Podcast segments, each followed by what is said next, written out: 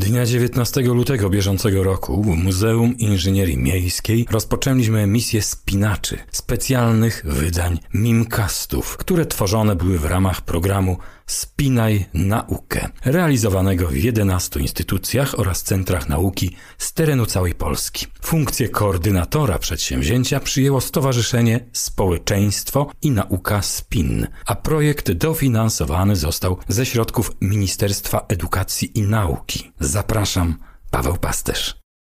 Muzeum Inżynierii Miejskiej w Krakowie prezentuje.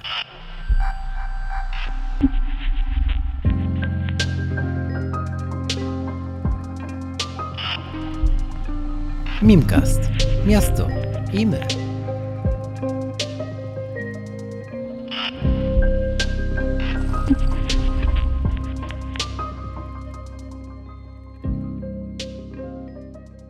Dziś na pokładzie spinacza Mariusz Meus, krakowski technik, geodeta, popularyzator geodezji, badacz historii pomiarów Ziemi, specjalista od południków i środków, na przykład całkiem nowego serca Polski, wyznaczonego w Nowej Wsi pod Kutnem.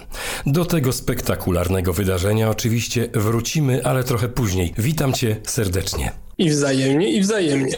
Witam Państwa serdecznie, witam wszystkich słuchaczy, kłaniam się. To żeby tradycji spinaczy stało się zadość, zacznę od pytania startowego. Skąd wziął się pomysł, żeby zająć się właśnie tą dziedziną nauki? Inaczej mówiąc, jak zaczęła się ta twoja przygoda z geodezją? Przyznam szczerze, że zaczęło się bardzo dawno, ponieważ już e, jako dziecko uwielbiałem mapy, uwielbiałem geografię i zawsze miałem sentyment do nauk geograficznych, ale wiadomo, z czasem jakoś e, to gdzieś zanikło i człowiek e, skupił się bardziej na takim pragmatycznym podejściu, ale w pewnym momencie postanowiłem przekuć to w zawód i postanowiłem zostać geodetą. No i wtedy właściwie ta moja pasja no, eksplodowała. To, to było to. Znalazłem swoje, swoje miejsce na ziemi nomen omen i poczułem, że geodezja to jest właśnie to, czym chciałbym się zajmować e, w życiu. No cóż, sama praca zawodowa no niestety nie dawała zbyt wielkich perspektyw, ale nie zraziło mnie to i postanowiłem, że będę się zajmował geodezją tak, jak nikt dotąd się nią nie zajmował, czyli właśnie zajmę się popularyzacją wiedzy o tej niezwykłej nauce e, geograficznej wśród zwykłych ludzi, aby pokazać im, dlaczego geodezja jest ciekawa, jest ważna i przede wszystkim jest potrzebna. Młodzi chłopcy, gdy planują swoją zawodową przyszłość, to myślą raczej o zostaniu pilotem, strażakiem, żołnierzem, o astronautą, a geodeta w piaskownicy się tym trudno pochwalić. I tu się nie zgodzę, można jak najbardziej. Geodeta to przede wszystkim odkrywca, ponieważ opisuje świat, który nas otacza w najbardziej merytoryczny i obiektywny sposób ze wszystkich możliwych poprzez pomiar. No, zawsze można powiedzieć, że coś jest daleko albo coś jest blisko. Geodeta powie, że coś jest 673 km, 172 metry i 23 cm stąd. Więc no, bardziej y, merytorycznego opisu otaczającego nas świata no, nie można wykonać. Tak samo y, wszystko, co nas otacza, można opisać y, w dość subiektywny sposób, że jest ładne, brzydkie, że jest takie albo siakie. Nie działa to na geodetów. Geodeta opisze świat precyzyjnie, czyli poprzez pomiar, czyli liczbami. Dlatego świat, który jest dynamiczny, który bez przerwy się zmienia, gwarantuje, że geodeci nigdy nie będą się nudzić i zawsze będą tymi odkrywcami. Bo kiedy cokolwiek na naszym świecie się zmieni, co trzeba zrobić? Trzeba to zmierzyć, trzeba to na, wykreślić na mapach, a nie da się tego zrobić wpierw, nie wykonując stosownych pomiarów w terenie. Dlatego właśnie uważam, że geodeci są spadkobiercami wielkich odkrywców geograficznych i kontynuują to wielkie dzieło opisywania świata, na którym wszyscy żyjemy e, z niezwykłą precyzją, bo dziś dysponujemy narzędziami i metodami, które pozwalają nam opisywać planetę w skali milimetrów. I to jest fascynujące. I odkryciami, które geodeci osiągają dzięki takim pomiarom, no jak najbardziej można się pochwalić. W jednej z Twoich publikacji znalazłem bardzo ładne zdanie, które teraz zacytuję i poproszę Cię o rozwinięcie, bo jest ono ciekawie pokrętne. Geodezja, jaka jest, każdy widzi. No właśnie, nie każdy No cóż, e, o geodezji krąży oczywiście wiele mitów. E, no przede wszystkim taki, że w geodezji można dobrze zarabiać. E, to jest podstawowy mit. Po drugie, no wielu ludzi geodetów kojarzy właściwie tylko z tymi ludźmi, którzy gdzieś tam mierzą granice działek albo robią pomiary dróg, jak są drogi budowane albo remontowane.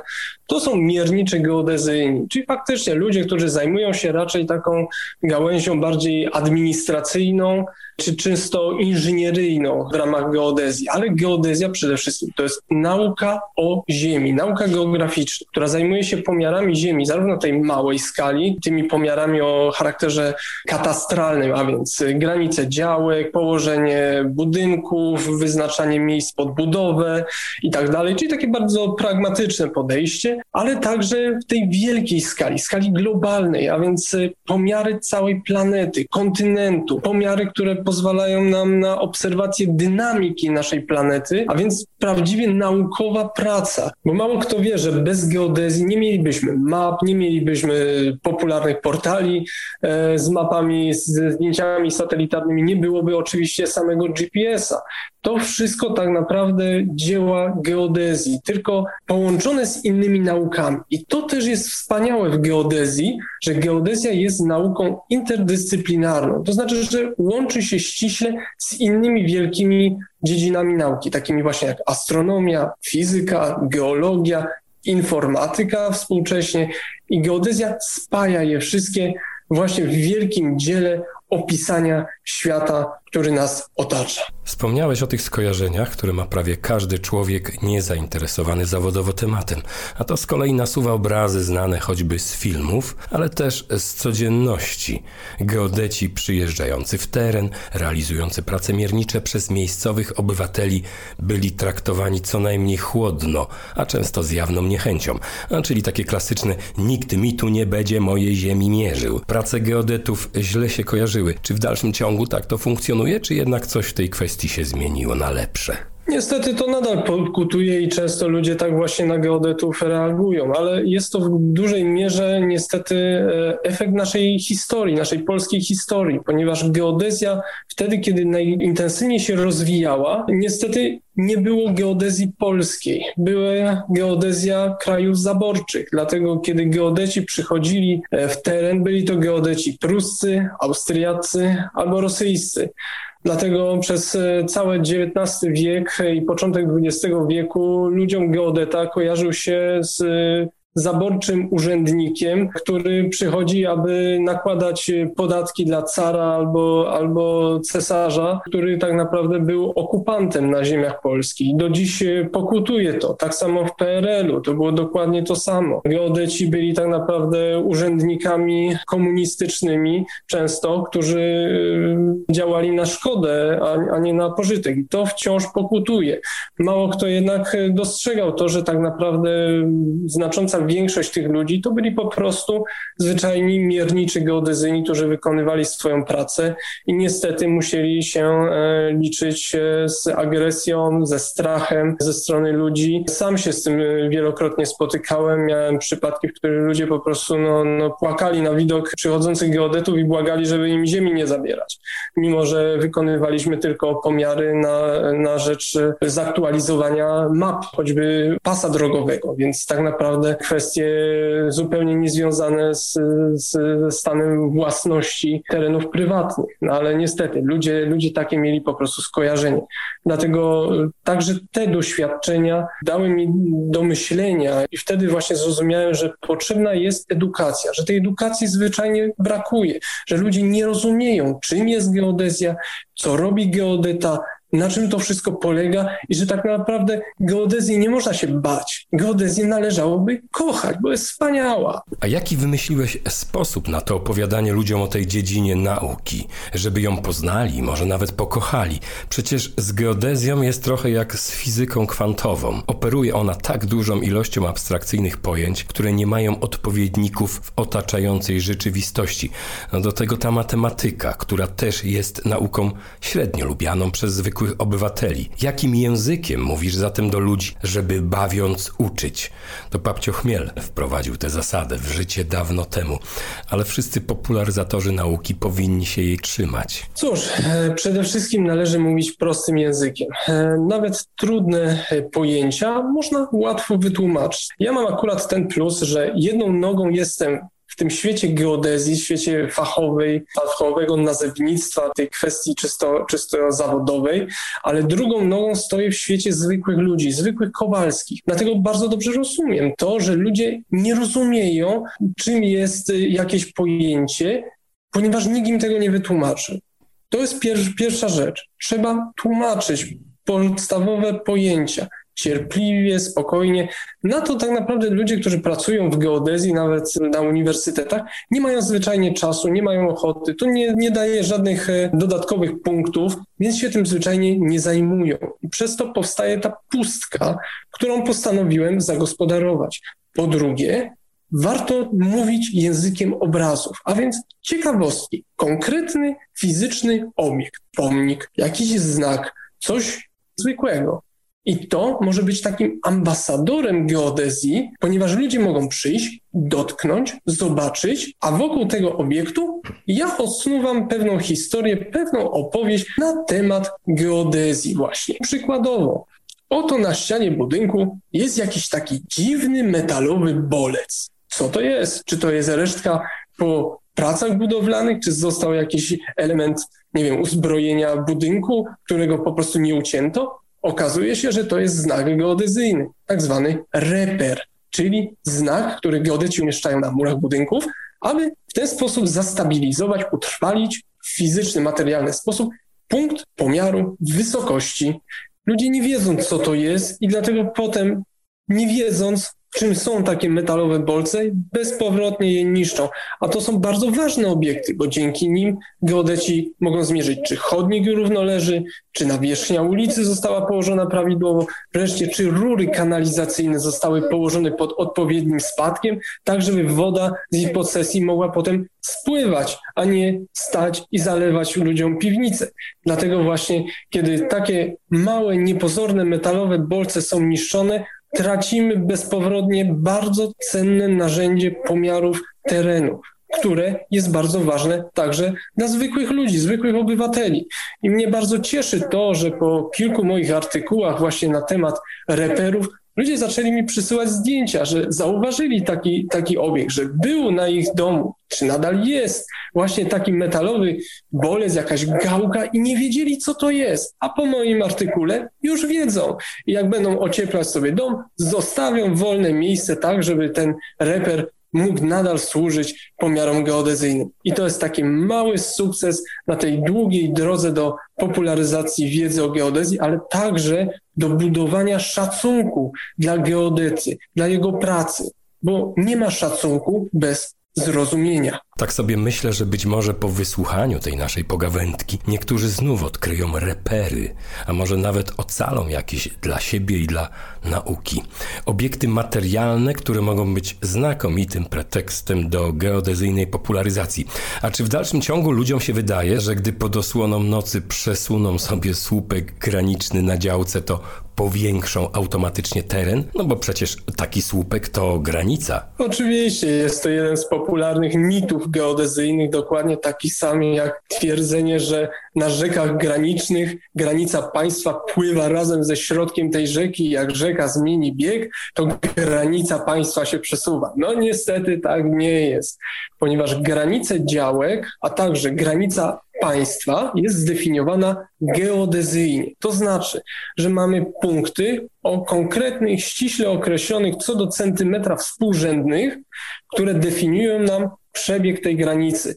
No i możemy sobie przestawić betonowy słupek wkopany w ziemię, w inne miejsce, ale w dokumentacji geodezyjnej, która jest w urzędzie i tak samo posiadają ją sami geodeci, jest wskazana dokładna współrzędna, jedna, druga, trzecia czasami, która definiuje nam, gdzie jest punkt graniczny. A ten betonowy słupek jest tylko znakiem granicznym, który nam materializuje, oznacza w terenie, w fizycznym świecie lokalizację tego punktu. Ale to nadal jest punkt.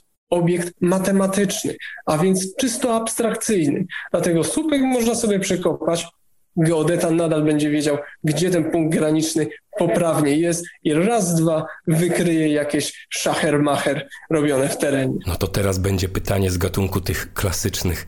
Gdzie leży środek Polski? Krótka odpowiedź. Nowa wieś pod Kutnem. Wbrew temu, co przez grubo ponad 50 lat zgodnie twierdziły właściwie wszystkie możliwe źródła, że jest to piątek w powiecie łęczyckim. W 2018 roku w związku ze stuleciem obchodów odzyskania niepodległości przez Polskę oraz rokiem polskiej geografii, bo również to był rok właśnie polskiej geografii, a geodezja jest częścią geografii, ponieważ opisuje świat, poprzez pomiar. Postanowiłem wraz ze znajomymi geodetami i zaprzyjaźnionym matematykiem, informatykiem profesorem Różańskim zbadać dokładnie kwestię lokalizacji środka Polski. No i wzięliśmy oczywiście na stół słynną historię właśnie z geometrycznym środkiem Polski w piątku. No i zaczęliśmy to liczyć, no i okazało się, że jakby nie liczył, to nie jest piątek. Jakby nie liczył, wychodzi grubo ponad 30 kilometrów od piątku.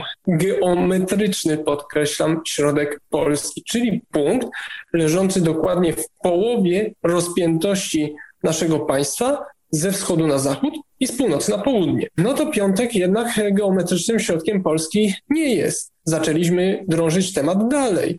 No to może inna definicja, bardziej merytoryczna, no bo Polska to nie jest kwadrat, to nie jest trójkąt, to nie jest prosta figura geometryczna na płaszczyźnie, tylko bardzo skomplikowana, nieregularna figura, w dodatku na zakrzywionej powierzchni globu ziemskiego. Więc jedyną właściwie sensowną definicją dla takiego obszaru, dla takiego kształtu jest środek geodezyjny, czyli centroid.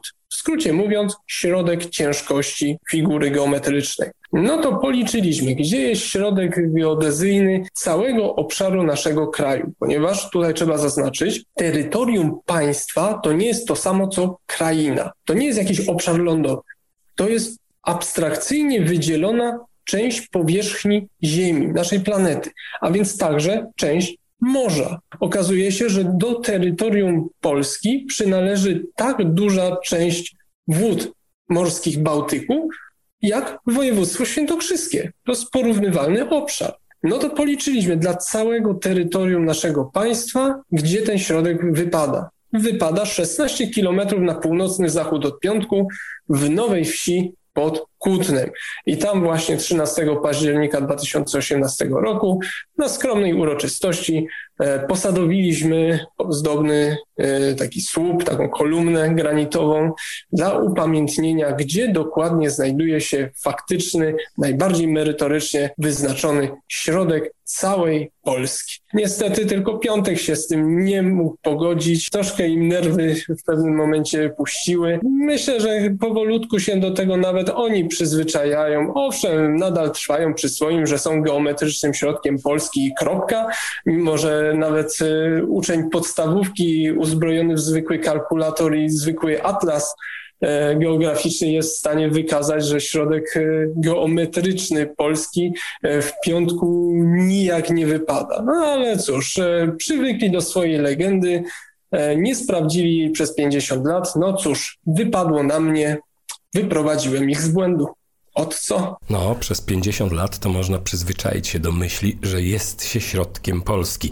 Podejrzewam, że oddanie tego zaszczytu w inne ręce też do łatwych nie należało. No i co? Nikt nie próbował mm, przywrócenia poprzedniego stanu i zmiany lokalizacji obelisku?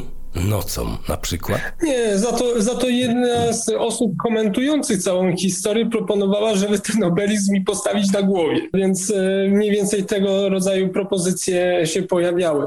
Ale opowiem tutaj inną historię, co chodzi o e, mity geograficzne i przyzwyczajenie ludzi. Na Morawach jest jedna miejscowość, która twierdzi, że jest biegunem północnym. Dobrze, szanowni słyszeli, biegunem północnym. Postawili żółtą kolumnę z napisem Wszystko kręci się wokół nas. I uparcie twierdzą, że oś Ziemi przechodzi właśnie przez Morawy, przez ich miejscowość i cały świat kręci się wokół nich. Twierdzenia, że jest się geometrycznym środkiem Polski są absolutnie niczym w porównaniu z pomysłowością naszych południowych sąsiadów. Wiele jest takich mitów. E, naprawdę znalazłem na całym świecie mnóstwo historii, że jakaś miejscowość e, uważała się za, za środek kraju, czy, czy najdalej na zachód, czy na wschód, czy na północ, czy na południe wysunięty kraniec jakiegoś państwa. No i w pewnym momencie pojawiały się oficjalne pomiary, oficjalne obliczenia geodezyjne, które no niestety musiały ich z tego błędu wyprowadzić. Geodeci są takimi specyficznymi naukowcami, którzy pokazują, jak faktycznie wygląda nasz świat. Nadal pełnią tą funkcję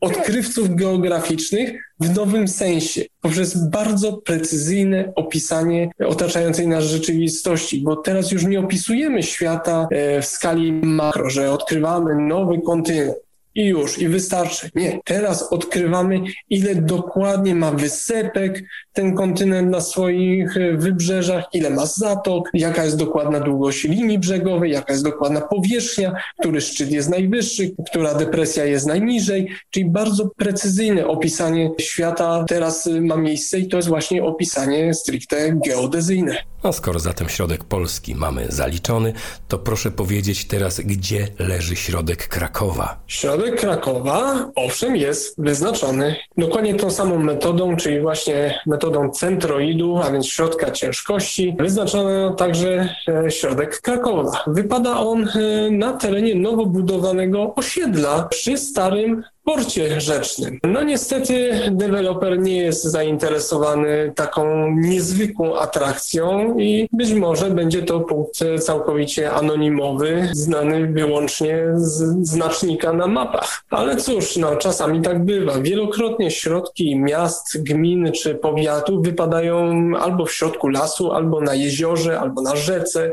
No i cóż, nie da się ich niestety utrwalić w terenie, ale szczęśliwie wiele takich punktów wypada w niezwykle malowniczych lokalizacjach i udaje się tam umieścić jakiś e, pomniczek, jakąś tablicę pamiątkową. Swojego czasu odwiedziłem Warszawę i wyznaczyłem środek naszej stolicy. Punkt wypadł naprawdę fenomenalnie. Na plaży od strony Pragi, tuż nad Wisłą, e, gdzie umieściliśmy wtedy taki symboliczny znak informacyjny, że w tym miejscu właśnie wypada geodezyjny środek Warszawy.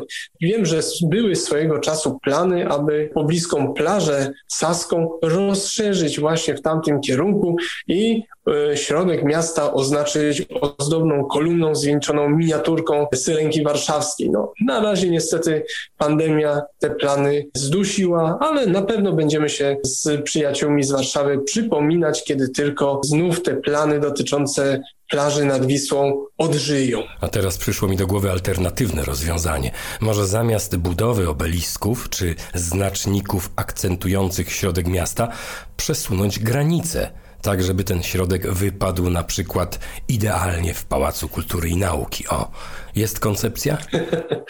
No, to musiałaby być naprawdę spora zmiana granic.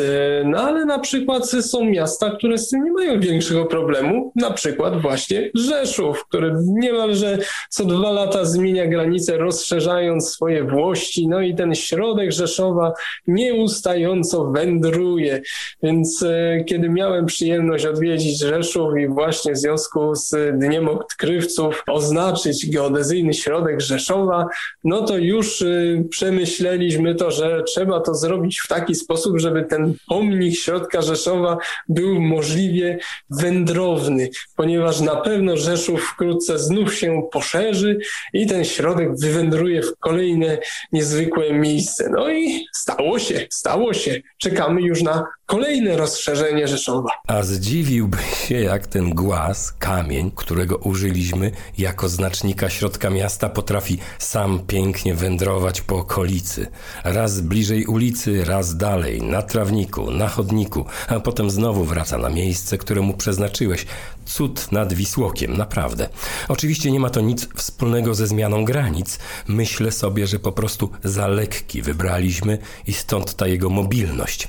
No ale najważniejsze, że efekt jest i każdy może sobie sprawdzić, gdzie ten Rzeszów środek ma. Jako ciekawostkę dodam tylko, że gdy prowadziłeś obliczenia odnośnie tego środka, pojawiła się wyraźna sugestia ze strony władz Politechniki Rzeszowskiej, która stoi naprawdę niedaleko, żeby tak skorygować granice, aby środek wypadł na terenie uczelni. Może pasowałoby na chwilę zatrzymać to poszerzanie granic, żeby ten środek miasta mógł się ugościć wreszcie w jakimś ładnym, urokliwym miejscu.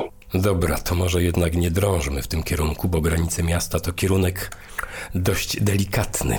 Zmienimy kolejny raz temat, chociaż środek miasta, środek państwa, no właśnie, a środek ziemi. Gdzie jest? W środku bryły. Geometryczny środek Ziemi to tak naprawdę środek ciężkości naszej planety. Jest to punkt, który stanowi początek osi układów współrzędnych stosowanych w geodezji, ale także w astronomii, więc jest to bardzo ważny punkt. Monitorowanie jego położenia w obrębie naszej planety no jest kwestią absolutnie fundamentalną. No i właśnie astronomowie ramię w ramię z geodetami nieustająco prowadzą nadzór i obserwację położenia środka Ziemi, a ten się przemieszcza ponieważ każde nawet większe trzęsienie Ziemi czy topnienie lodowców powoduje, że masa w obrębie naszej planety się przemieszcza. A skoro przemieszcza się masa, to zmienia się środek ciężkości całej planety. Właśnie geodeci wraz z astronomami dzięki precyzyjnym obserwacjom są w stanie nieustająco monitorować ruch tego środka ciężkości naszej planety, a wraz z ruchem środka ciężkości Ziemi zmienia się także położenie osi naszej planety. Mniej więcej zdajemy sobie wszyscy sprawę z tego, że sama oś Ziemi jest nachylona i to nachylenie się delikatnie zmienia w czasie co powoduje długoterminowe, liczone w dziesiątkach tysięcy lat, zmiany klimatyczne. Ale mało kto wie, że nie dość, że ta oś Ziemi się delikatnie chybocze i to w bardzo krótkich cyklach, bo liczonych w kilka miesięcy niejednokrotnie, ale także zmienia się położenie osi Ziemi względem fizycznej bryły naszej planety. Tym samym świat niemalże codziennie kręci się wokół nieco innego punktu, czyli biegunów Ziemi. No i okazuje się, że bieguny Ziemi kreślą taką spiralę o średnicy dochodzącej maksymalnie do 14 metrów i środek tej spirali powolutku, powolutku, dekada za dekadą, mniej więcej w tempie 10 cm rocznie, przesuwa się od bieguna geodezyjnego, czyli bieguna układów współrzędnych, z których korzystamy na przykład korzystając z GPS-a, w kierunku Ameryki Północnej. A dzieje się to dlatego głównie, że lądolud Grenlandii się topi, a intensywniejsze monsuny nanoszą wilgoć na południową Azję. Tym samym południowa Azja robi się coraz cięższa, a Grenlandia coraz lżejsza. I dlatego tak naprawdę to Ameryka Północna przesuwa się w kierunku bieguna, co my z naszego punktu widzenia na powierzchni Ziemi obserwujemy jako ruch bieguna ziemskiego w kierunku Ameryki Północnej. Takiego odkrycia nie można byłoby dokonać bez geodezji. Ciekawe, czy Towarzystwo Płaskiej Ziemi też miałoby kłopoty z wyznaczeniem środka naszej planety. W końcu znaleźć geometryczny środek placka to żaden problem, zwłaszcza dla wyznawców dwuwymiarowego globusa. Oj, by się szanowny zdziwił nawet słynne płaszczaki, czyli płaskoziemcy, e, też nie są zgodni co do tego, gdzie jest środek ich płaskiej wizji Ziemi, bo to zależy choćby na przykład od religii. Płaskoziemcy muzułmańscy uparcie twierdzą, że środek Ziemi jest w Mekce. Płaskoziemcy hinduscy uparcie twierdzą, że w Varanasi, a płaskoziemcy amerykańscy czasami twierdzą nawet, że jest to jedno z jakichś świętych miast e, w Ameryce Północnej, a nie nawet e, sam biegun północny. Więc no, nawet płaszczaki nie są zgodne e, co do tego, gdzie jest ich środek płaskiej ziemi. Na szczęście geodeci nie mają z tym większego problemu i z centymetrową dokładnością są w stanie wskazać, gdzie ten środek Ziemi jest. A czy w ogóle argumentacja oparta na rzetelnej wiedzy geodezyjnej może wykopać sobie tunel w ciasnych umysłach zwolenników teorii płaskiej Ziemi i rozjaśnić nieco panujące tam ciemności, czy szkoda na takie wykłady w ogóle czasu? Bo zadanie z definicji należy do trudnych. No cóż, e, tłumaczyć można w przypadku, kiedy mamy do czynienia z jakąś argumentacją logiczną. Tymczasem płaskoziemstwo, tak samo jak, nie wiem, lechictwo czy czy cokolwiek innego, to jest tak naprawdę zbiór wierzeń. To są przekonania całkowicie nielogiczne, więc e, nie ma tutaj specjalnie co dyskutować. Sam miałem do czynienia kilkakrotnie z najazdami płaszczaków na e, choćby mój fanpage na, na Facebooku, gdzie zasypywali mnie po prostu niekończącymi się komentarzami, e, jakie to kłamstwa kuloziemskie głoszę, a przecież prawda jest oczywista, przecież każdy może zobaczyć, że Ziemia jest płaska. No właśnie, właśnie są to podstawowe błędy logiczne, które bardzo łatwo jest e, wykazać. Tak samo można przedstawić 10 tysięcy dowodów na to, że Ziemia jednak jest bardziej kulista niż płaska. E, no ale cóż, wszystkie te dowody po prostu są hurtem przez płaszczaki wyrzucane do śmietnika, ponieważ oni znają prawdę i to jest podstawowy aksjomat. Oni już wiedzą, więc oni nie muszą żadnych dowodów, oni nie muszą nic. Dla nich dowody to tak naprawdę jest tylko narzędzie w argumentacji, a nie sens sam w sobie. Dlatego właśnie płaskoziemstwo to nie jest e, żadna nauka, to nie jest żadne e, naukowe podejście, to jest wiara to jest tak naprawdę sekta. Ciekawe, czy jakiś nasłuch eteru jest prowadzony przez specjalistyczne placówki płaskoziemskie, na przykład teraz. Nic to, dowiemy się za czas jakiś, no albo wcale. A tak przy okazji, czy któryś z tych argumentów serwowanych przez nich uważasz za najbardziej idiotyczny? No ja wiem, to pytanie jest z gatunku, która z czarnych kulek jest najbardziej czarna, ale no spróbuj wybrać. Może jakiś ulubiony? O Boże, jak tu się zdecydować?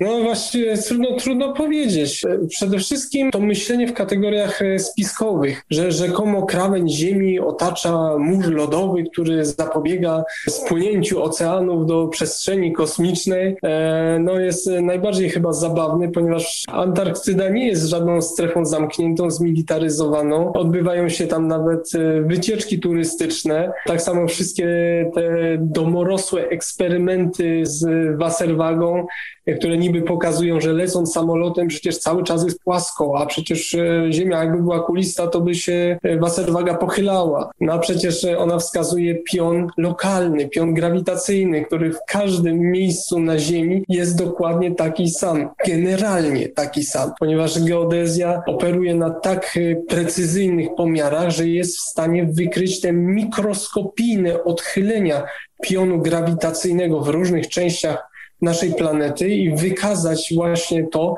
jak e, nieregularna jest ta e, z grubsza kulista e, bryła naszej planety, jaki wpływ na siłę ciążenia ma topografia terenu, bo przykładowo, jeżeli mierzymy pion grawitacyjny na nizinie Gangesu, no to ten pion nam się odchyla w kierunku Himalajów, ponieważ ta ogromna masa skał przyciąga grawitacyjnie w swoim kierunku.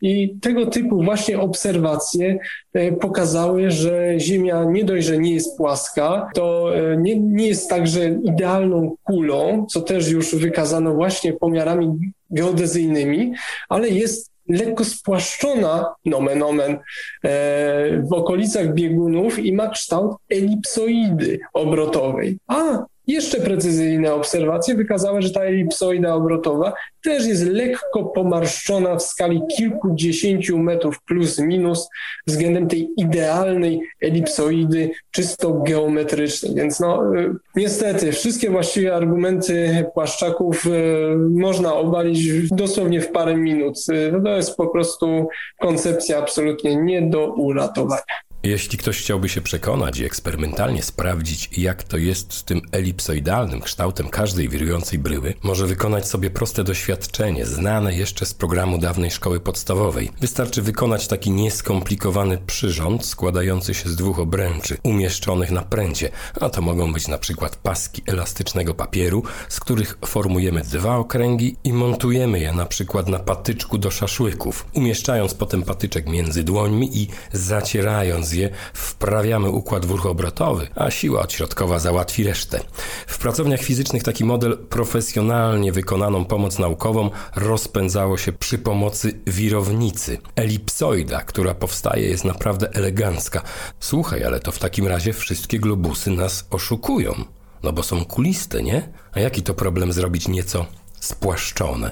Po pierwsze, skala. I to jest właściwie główny problem, ponieważ e, Ziemia, która ma promień e, ponad 6300 kilometrów, spłaszczona jest tylko o 40, właściwie o, o 21 kilometrów. Więc e, w skali nawet dość dużego globusa jest to właściwie ułamek milimetra. Więc jest to różnica dla nas no, niewidoczna, niewykrywalna w żaden sposób. Dodatkowo wszystkie te delikatne, subtelne zmarszczki E, czyli różnica między elipsoidą a geoidą, liczone są już w dziesiątkach metrów, więc to jest już kompletna abstrakcja w skali e, nawet metrowej czy dwumetrowej średnicy globusa. Dlatego tak naprawdę w przypadku Ziemi, y, nawet gołym okiem, stając na powierzchni Księżyca, nie jesteśmy w stanie zaobserwować tego spłaszczenia biegunowego. Ale na przykład przyglądając się Jowiszowi, który jest gazowym olbrzymem i wiruje bardzo szybko, bo e, wiruje w ciągu zaledwie kilku e, godzin, no i to spłaszczenie widzimy gołym okiem i to nawet przez teleskop, przez nawet lornetkę. Widać, że ten kształt planety Jowisz nie jest kulisty, tylko taki lekko jajowaty. Więc no jest to y, też kolejny materialny dowód na to, że zjawisko spłaszczenia biegunowego istnieje i dotyczy planet, które podlegają temu zjawisku, czyli podlegają sile odśrodkowej o wiele silniej niż planety skaliste, takie jak Ziemia. Ale jednak to zjawisko istnieje i możemy je po prostu na własne oczy zaobserwować e, na przykładzie choćby właśnie Jowisza. Kamień z serca. Wychodzi na to, że wszystkie globusy świata są w porządku i nie trzeba nic zmieniać. Możemy spać spokojnie. Jowisz, to mi nasunęło też pewne porównanie ciekawe, z którego nie wszyscy zdają sobie sprawę. Ta właśnie czerwona plama, ten wielki antycyklon, który tam y, buszuje od zarania dziejów, to wygląda tak z daleka jak namalowany, płaski w każdym razie. O. Czerwona plama na obrazie, a tymczasem ona, ta plama, tak naprawdę wystaje ponad powierzchnię planety, tą gazową powierzchnię planety, y, na ponad 8 kilometrów to tak jakby Himalaje nagle się wypiętrzyły, no a z dużej odległości wygląda jak namalowana. Z Ziemi to wygląda zupełnie inaczej. Ale powiem jeszcze taką ciekawostkę, że na nowy rok 2022 planuję serię właśnie e, artykułów na temat, jaki naprawdę kształt ma Ziemia.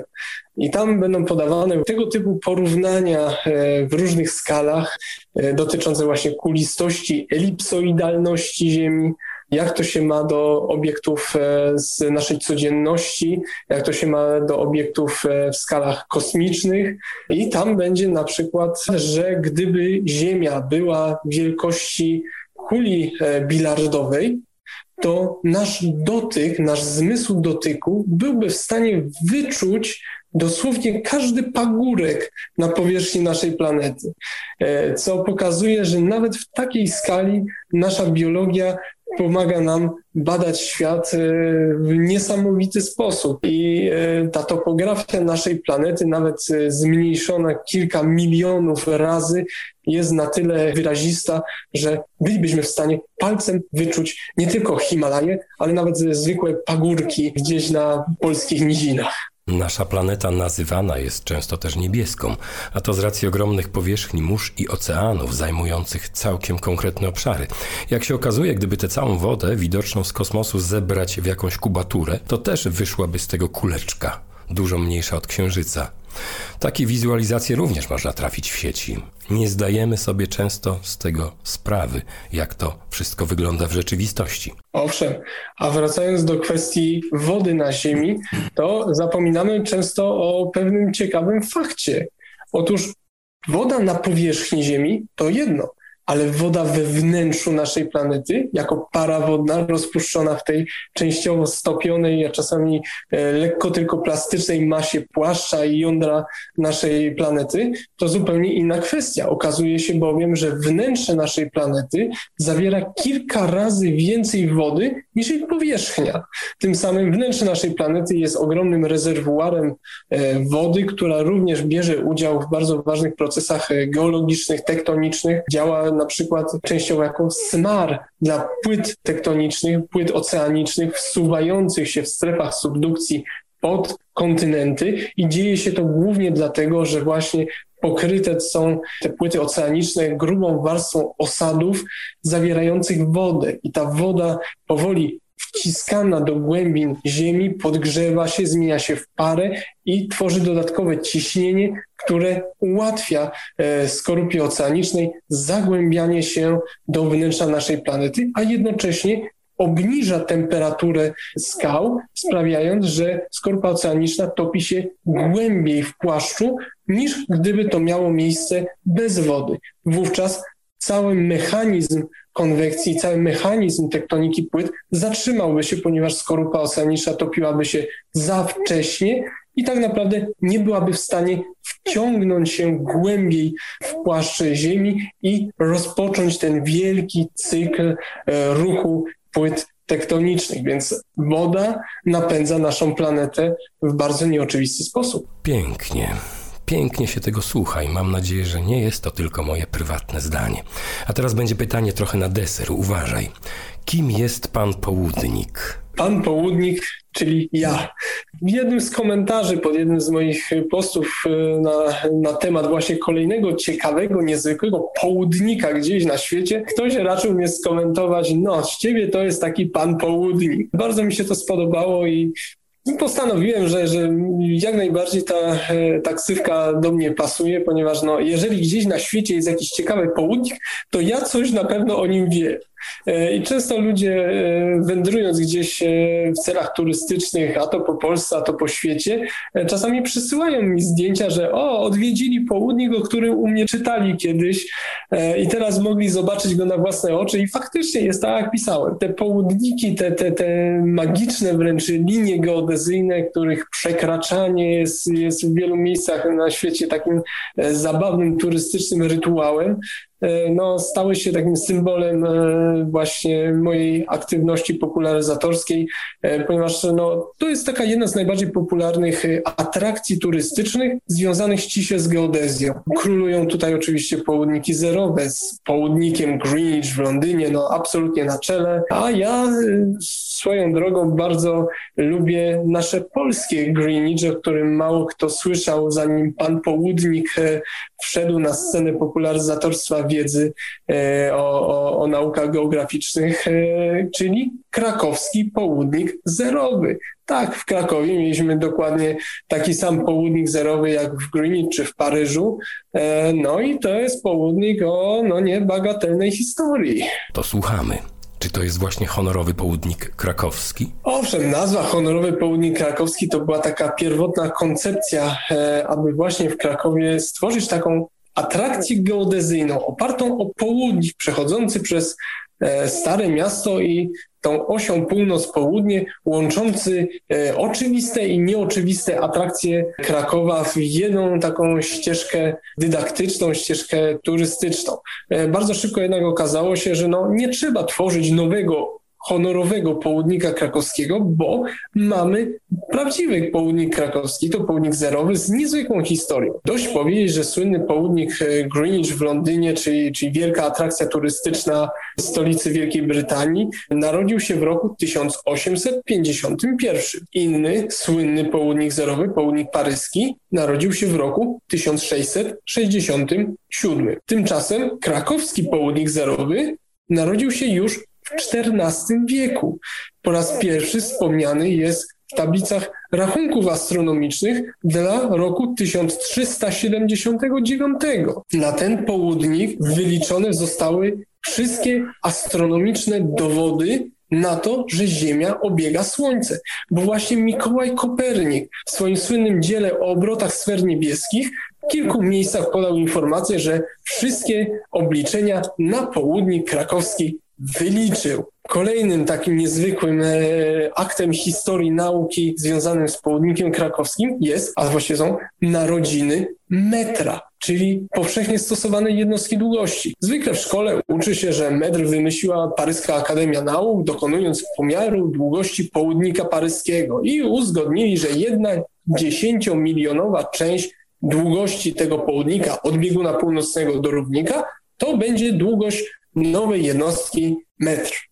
Tymczasem 150 lat wcześniej krakowski fizyk, rektor Akademii Krakowskiej Stanisław Pudłowski wpadł na pomysł, żeby zdefiniować metr, nową jednostkę długości za pomocą długości wahadła sekundowego. Gdzie? Na południku krakowskim. Więc tak naprawdę południk krakowski zapisał się złotymi zgłoskami w historii nauki, tylko gdzieś tak na początku XX wieku o nim zapomniano. No i jak tylko odkryłem te wszystkie niezwykłe historie e, z naszym polskim Greenwich związane, no postanowiłem, że coś tak niezwykłego nie może być zapomniane i trzeba o tym koniecznie przypomnieć i to nasze polskie Greenwich dumnie rozpropagować, że mamy takie coś niezwykłego tutaj pod Wawelem. A czy ten krakowski południk można odszukać w terenie, na mapie, w strukturach miasta, wzorem na przykład paryskiego południka, który istnieje sobie właśnie jako turystyczna atrakcja dla wszystkich ambitnych stolice Francji odwiedzających. Powolutku południk krakowski zaczyna przebijać się do świata materialnego. E, no i już w jednym z parków krakowskich jest oznaczona linia krakowskiego południka zerowego. E, w kolejnym z parków właśnie rozpoczynają się prace rewitalizacyjne, których częścią ma być właśnie oznaczenie linii krakowskiego południka zerowego i to tak z rozmachem, nie tylko na Zieleńcach będzie kamienna linia, która będzie oznaczała ten południk, ale także w ścieżkach będą wmurowane linie ze światełek LEDowych, które będą pokazywały w gdzie ten południk nasz przebiega. Kolejnym miejscem jest ogród botaniczny w Krakowie, ogród botaniczny UJ, w którym znajduje się budynek pierwszego krakowskiego obserwatorium astronomicznego, Kolegium Świadeckiego. To właśnie przez sam środek tego budynku przebiega krakowski południk zerowy i także właśnie teraz trwają prace przygotowawcze, by w ogrodzie botanicznym już w przyszłym roku pojawiła się pięknie oznaczona linia naszego polskiego Greenwich, a y, w ogóle cały rejon y, okolicy Ogrodu Botanicznego, czyli rejon Wesołej w Krakowie,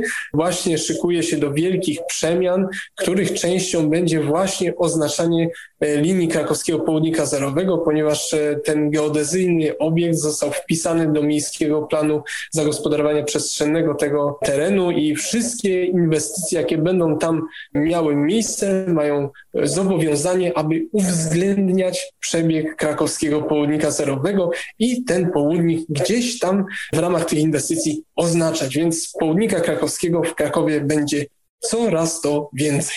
Proszę Państwa, no i w tym miejscu z tak optymistycznym akcentem postawimy kropeczkę zamykającą kolejne wydanie Spinacza. Na zakończenie było bardzo po krakowsku, ale to i tak powinno być, bo spinamy naukę z Muzeum Inżynierii Miejskiej z Krakowa, więc każdy akcent z królewskim miastem związany mile widzianym jest. Do Krakowa niezmiennie zapraszamy, gdzie oprócz krakowskiego południka, zerowego, spotkać można również pana południka, któren o południkach i geodezji i tajemnicach niejedno powiedzieć może. Mariusz Meus, pan południk, który zresztą przyjmuje też na królewskim wawelskim dworze i tam również możecie go spotkać. Zatem do Krakowa.